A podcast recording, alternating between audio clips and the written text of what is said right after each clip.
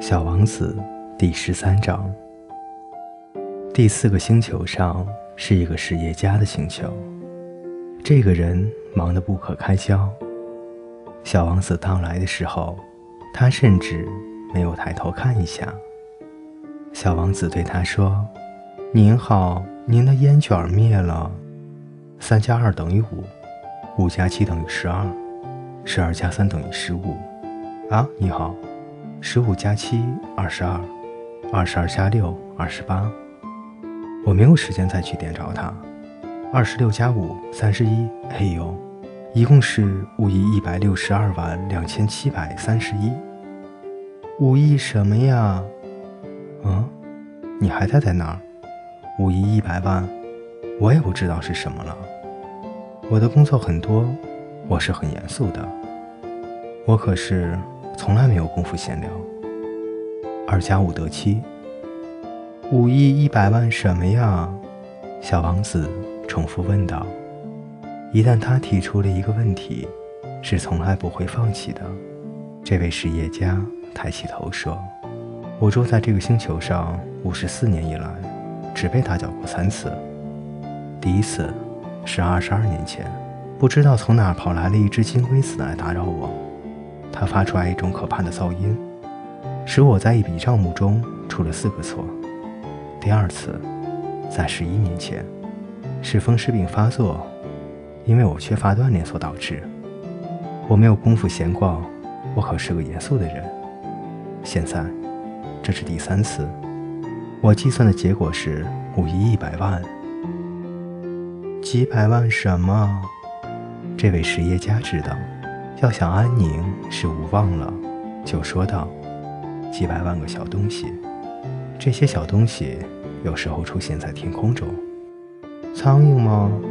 不是，是那些闪闪发亮的小东西。是蜜蜂吗？不是，是金黄色的小东西。这些小东西叫那些懒汉们胡思乱想。我是个严肃的人，我没有时间胡思乱想。啊？”是星星吗？对了，就是星星。你要拿这五亿星星做什么呢？五亿一百六十二万七百三十一颗星星。我是一个严肃的人，我是非常精确的。你拿那些星星做什么？我要它做什么？是啊，什么也不做，它们都是属于我的。星星都是属于你的？是的。可是我已经见过一个国王，他国王并不占有，他只是进行统治，这不是一码事儿。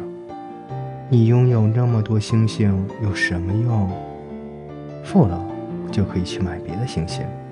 如果有人发现别的星星的话，小王子自言自语地说：“这个人想的问题有点像那个酒鬼。”可是。他又提出了一些问题：“你怎么能占有星星呢？那你说，星星是谁的？”实业家不高兴地顶了小王子一句：“我不知道，不属于任何人。那么，它就是我的，因为我是第一个想到了这件事的。这就行了吗？那当然。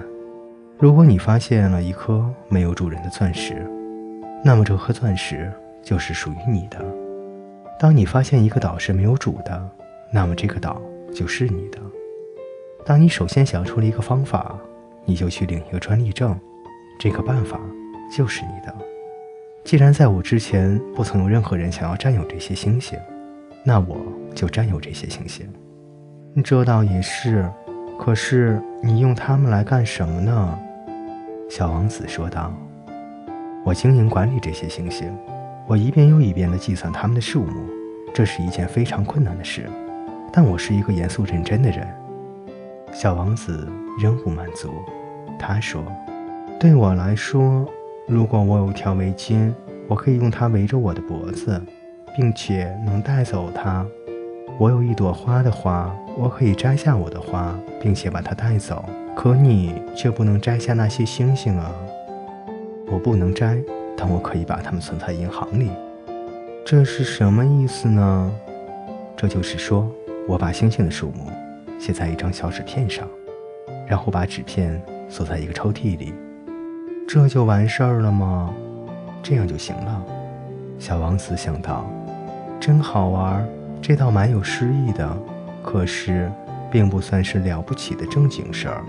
关于什么是正经事儿，小王子的看法与大人们的看法有所不同。他接着又说：“我有一朵花，我每天都给它浇水。我还有三座火山，我每星期就把它们全都打扫一遍，连死火山也打扫。谁知道它会不会再复活？我拥有火山和花，这对我的火山有益处，对我的花也有益处。但是，你对星星并没有用处。”实业家张口无言以对，于是小王子就走了。在旅途中，小王子只是自言自语地说了一句：“这些大人真是奇怪极了。”小王子第十三章播讲完毕，欢迎你的继续收听。